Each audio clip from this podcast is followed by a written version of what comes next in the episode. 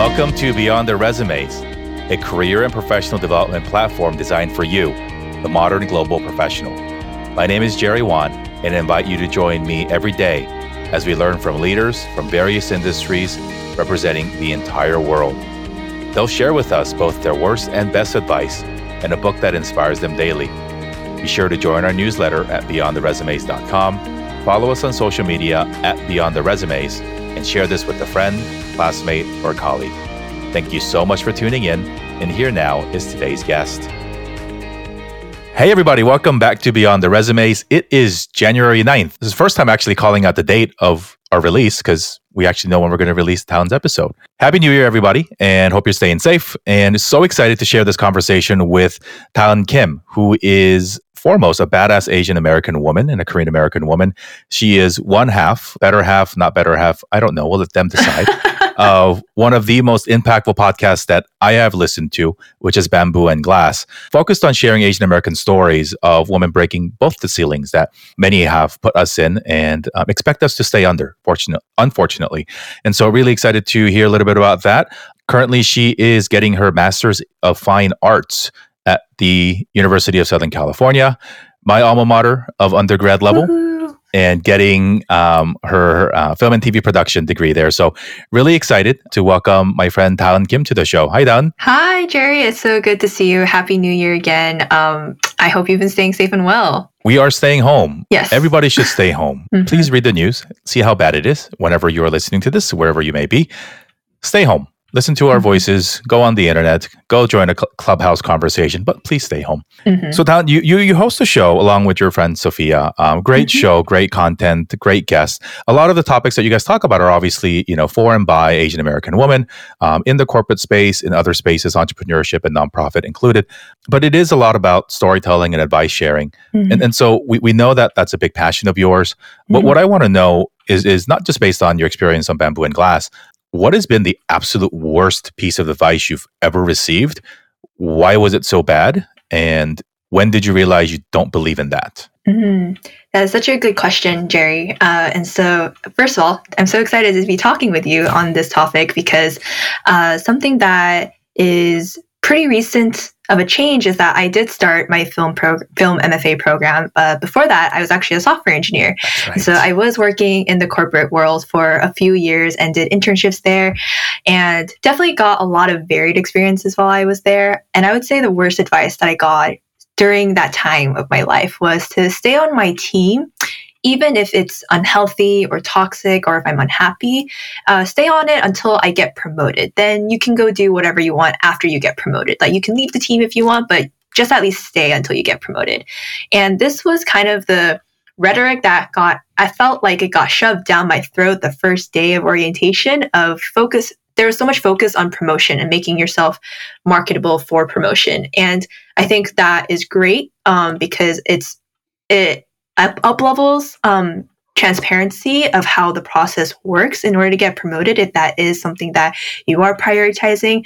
But for me, that was pretty overwhelming because I had just started. I was just there wanting to learn, wanting to meet the people on my team. And once I learned that this team was not the healthiest environment for me, um, I really didn't know where else to look because not only was I receiving this advice, but I was also seeing a lot of examples of folks around me who were not happy on their teams, but choosing to stay because they didn't know where else what else to do and they really wanted that promotion.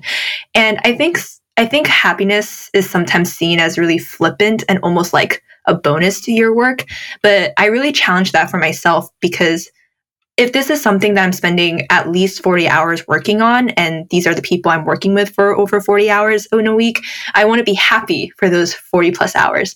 And so it got to the point where I decided to take the leap of faith and leave my team, even if I didn't get promoted. It ended up being one of the best decisions for like my mental health.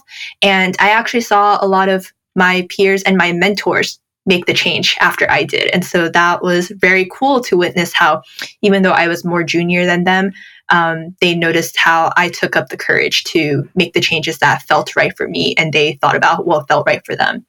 I do want to acknowledge too that I do have like a lot of privilege of like being an only child. Um, I have parents who have been able to financially support themselves and not expect me to make huge financial contributions. And so it's allowed me to be able to focus on my happiness. And I've learned that that's okay. And that's something that I really want to celebrate and stay true for myself. So that's awesome. I, you, you, what you share about is arrival fallacy, which is one more degree, one more job, one more promotion, more money, right zip code, right country club membership, whatever mm-hmm. will somehow magically make all of the crap disappear. No, you're mm-hmm. still going to be miserable, but you'll have a better job title. You're still going to be sad mm-hmm. and feel mm-hmm. unwelcome, but you'll have more money in the bank. It doesn't change the root of what is yeah. the problem, right? So, mm-hmm. you know, completely changing the paradigm of what you want to do or under what context, whether it's employment or entrepreneurship or, you know, in, in a different field. I think, you know, people try to solve for the equation without asking themselves, am I even looking at the right equation to begin with. So mm-hmm. glad you figured that out relatively early in your in your journey because it's all up and up and up from here, which is really really exciting. Yes, fingers crossed. Finger ah, well, it's all it's all up. We got through 2020 and although we still mm-hmm. have to mm-hmm. do a lot to, to make sure that we can get out of this, uh, we're, we're, headed in the right direction. So mm-hmm. let, us focus on the positive. Uh, best advice you've ever gotten, Tan. Yes. So uh, it's pretty short and sweet. It's that you are interviewing the company, school, or team just as much as they are interviewing you. Uh, and so I would say this is the best advice because I think most advice I was given beforehand was all about how to impress and how to be impressive. And you actually might get similar advice like that when you, for example, go on a first date. Like you want to look impressive, look put together for this person that you're meeting for the first time. But I find that for most folks, like once you get past like the beginning jitters and you start to humanize the date or the company or the team, you actually realize that you have a lot of questions. Like you have a lot of things that you're curious about that you didn't get a chance to ask about in the interview uh, because maybe you were so focused on how you appear to the other people uh, on the other side. And so I would really encourage anyone out there to go and think about what you are looking for. Like, what are your priorities for the school, the company, or the team that you're joining? And don't be afraid to ask those questions because I think I find a lot of value in and learn a lot about a person based on the questions that they are asking me because that shows me what their priorities are as well. Uh, and so that's kind of the approach I've taken ever since my internships, honestly, because I have had not great internships and I got very clear on what are things I didn't want to repeat in my next summer or my next uh, role, but th- and what are things I would like to change and really make sure I got this time around. And so that's been very helpful for me. Ah, that's so, so good. Stop, because we, we've all been raised, right? Uh, we, we've all been raised to wait for permission, wait to speak, mm-hmm. right? It's, it's all, we, we've been trained through our culture, through our society, through our families, through institutional education and corporate life to be always at the mercy of mm-hmm. the powerful, mercy mm-hmm. of the person with the great, the power of the grades, the power of employment, the power of anything. Yeah, and so absolutely.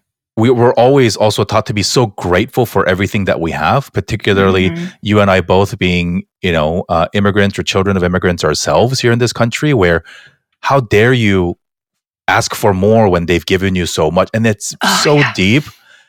It's so deep. And this whole just be grateful that you have a job. Like we heard that mm-hmm. a lot in 2020. Mm-hmm. No, if you're in a shitty situation, please leave. Please go find somewhere where it's healthier for you. Mm-hmm. Because at what cost, right? So everybody, again, we, we recognize our privilege, we recognize the situations that we're in, but you know, don't let the fear of losing the thing keep you from pursuing something else that actually might mm-hmm. from exploring mm-hmm. correct and and actually that might be even make you more money right like mm-hmm. you don't know that and so mm-hmm. so so beautiful um let, us take everything that you've you've learned from other people everything that you've learned from your podcast guests and just your low end life experience working um, studying at very good very amazing institutions working at amazing places and now going back to study what is the one piece of advice or wisdom that you'd like to share out with the next generation yeah, I would really love to encourage folks to take up the agency to create their own timelines and don't worry about the timelines that others try to impose on you. This was something I really struggled with um, as I was realizing that maybe software engineering wasn't the role I wanted to be in. Maybe I wanted to go to on the other complete end of the spectrum and become a filmmaker. And I just kept thinking, maybe I should stay for like five years, like in tech to just see, like reap the benefits of it, learn as much as I can, and then go into it. Uh, but at the end of the day, I didn't want to be there anymore and I wanted to do something else. And I knew that. So why deny myself that opportunity? And I think honestly, like I have a lot of people who now reach out to me on LinkedIn or on Instagram asking me about this career change because that's something that they're thinking about, even though they're only like a year or two out of school and they want to understand what went into that. And I think that really goes back to go like finding the timeline that works for you and believing in yourself because you like the fact that you're able to imagine a different future, a different career for yourself that better serves you is already such a huge acknowledgement that I want to give you all. And so go ahead, um, take charge, make the timeline, and hopefully you're surrounded by people who will support you along the way. So I'll say it like this and pay attention to what I'm saying, but please, please, please stop shooting on yourself, people. Do mm-hmm. not live at the mercy of other people's expectations and their shoulds. Do what you want at the risk of upsetting the person who raised you, the person mm-hmm. who puts a roof over your head, or the person who puts money in your account. I really want to encourage uh, and and you know piggyback off of what Tan said and just focus on what you want. And if you don't know what that is, that's fine.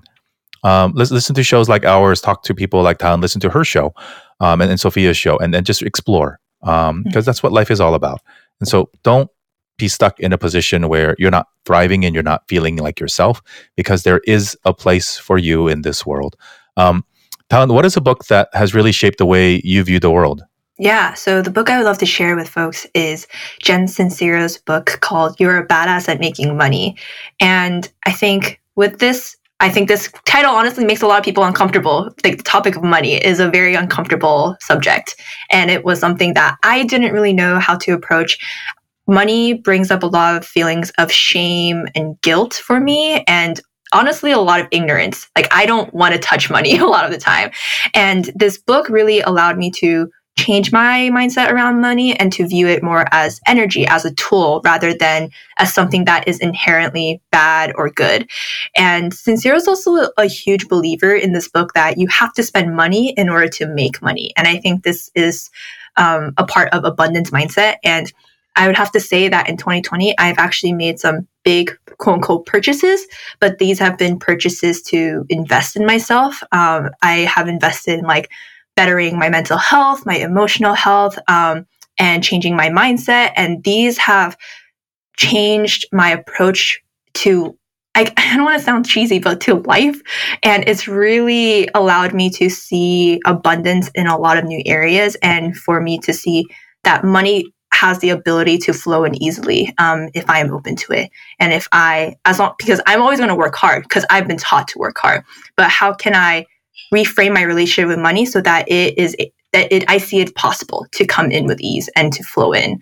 And that's been pretty life changing and still something that I'm working really hard on. But I hope that this is a new perspective that uh, you can add to your collection of books. Uh, I know I saw some of the recommendations; they look awesome, and I would really, um, I hope that this is helpful in any way to listeners out there. Kathleen Wong, Dr. Kathleen, who is coming on the show at some point soon, she messaged me the other day and goes, "How do you want me to read a book a day? They're all good."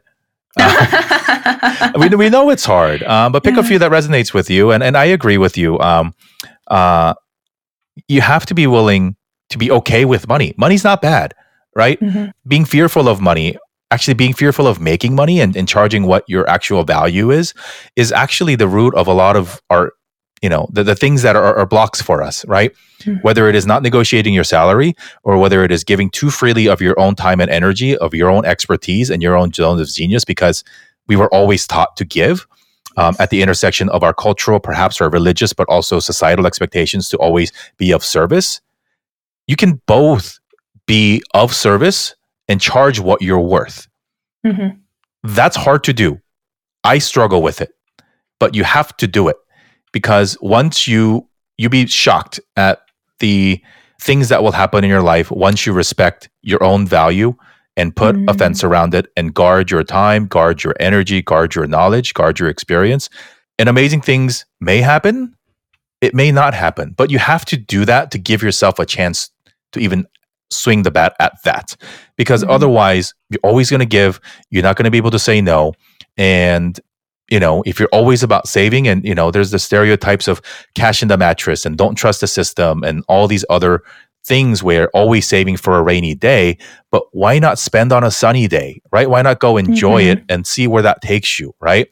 Um so i, I appreciate you. You you've been a, a joy to get to know the last uh, i think almost a year since uh, Yeah. the, you know our, our podcast journeys have uh, uh crossed paths and Mhm. I know we're doing this one. We were recording in January, so we're fresh news. It may sound a little bit different, but you, you picked up some awards from the Asian Podcast Awards uh, a couple weeks ago. So congratulations on that. Thank you.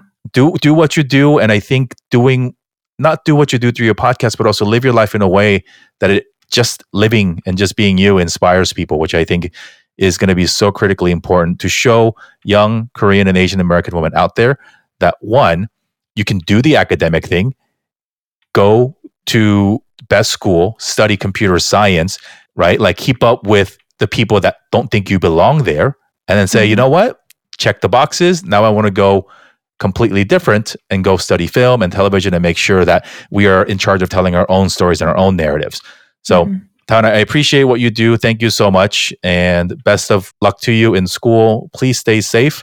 And uh, we'll hopefully see you in person very soon. Yes. Thank you so much, Jerry. And thank you to all of our listeners who are tuning in. Awesome. If you want to connect with Tan off the platform, off the podcast, all the links will be available for you in the show notes, in the newsletter, wherever you find this. Thank you for tuning in, and we'll see you tomorrow for day 10.